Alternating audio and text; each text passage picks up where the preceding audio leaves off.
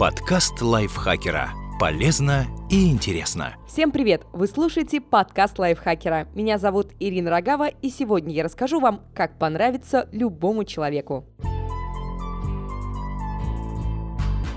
Профессор психологии Джек Шафер долгие годы работал специальным агентом эф бэ эр. Во многих секретных операциях ему приходилось включать обаяние по щелчку. Джек говорит, что есть золотое правило, пользуясь которым можно расположить к себе любого человека. И звучит оно так: заставьте собеседника понравиться самому себе. Как это сделать, сейчас расскажу.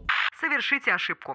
Когда Джек Шафер начинает вести курс лекций у нового потока, он как бы невзначай делает ошибку в произношении какого-нибудь слова и позволяет студентам исправить себя. «Я делаю вид, что смущен, благодарю их за внимательность и исправляю ошибку», — говорит Джек. Этот прием он использует, чтобы достигнуть трех целей. Во-первых, когда студенты исправляют ошибку преподавателя, это позволяет им чувствовать себя более уверенно. Во-вторых, они начинают более свободно общаться с наставником. В-третьих, они позволяют ошибаться себе. Этот же прием можно использовать, чтобы расположить к себе любого человека. Ошибайтесь, показывайте свою неидеальность, позволяйте людям исправить себя, и они будут расположены к вам. Сделайте комплимент от третьего лица. Иногда прямые комплименты звучат слишком навязчиво. Многие люди не готовы их принимать или испытывают дискомфорт. В таких случаях лучше использовать комплимент от третьего лица. Например, вы хотите попросить что-нибудь у бухгалтера Ефросиньи Степановны, и для этого подходите к ней с такой фразой. Ефросинья Степановна, я тут разговаривал с начальником отдела кадров, и он сказал, что, по его мнению, вы лучший работник нашей компании. Не обязательно, конечно, хвалить какие-то профессиональные качества, можно и личные. Например, так. Ефросинья Степановна, начальник отдела кадров сказал, что на прошлое двадцать третьего февраля вы испекли такие блины, он до сих пор вспоминает, какие они были вкусные. Не забудьте посочувствовать.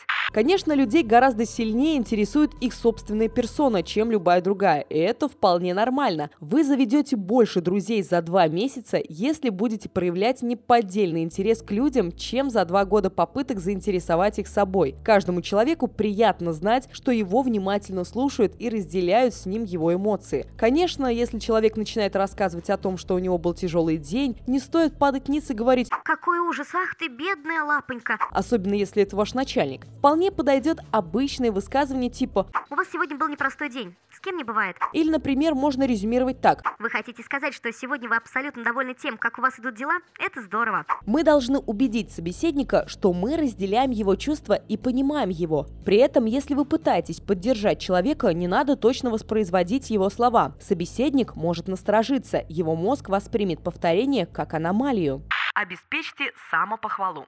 Как мы уже говорили, между обычным комплиментом и лестью очень тонкая грань, поэтому лучше сделать так, чтобы собеседник сам себя похвалил. Например, кто-то рассказывает вам такую историю. Для того, чтобы закрыть этот проект, я работал по шестьдесят часов в неделю. Тут можно сказать: да, наверное, надо обладать железной волей и ответственностью, чтобы работать по шестьдесят часов в неделю. Почти гарантированно собеседник ответит что-то типа: да, мне пришлось постараться, чтобы сдать этот проект вовремя. Я, конечно, отлично поработал. Тут ничего не скажешь. Умение сделать так, чтобы человек сам себя похвалил, это фигура высшего пилотажа. Практикуйте ее, делайте людям приятное, и вы обязательно понравитесь. Просите об одолжении.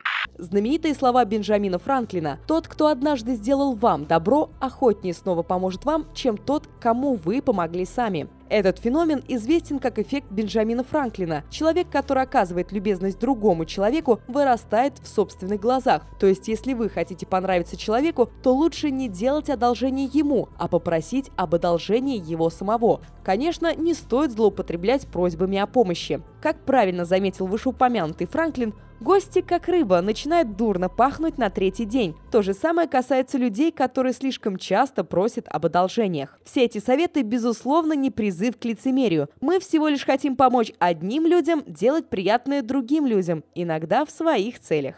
Подкаст лайфхакера. Полезно и интересно.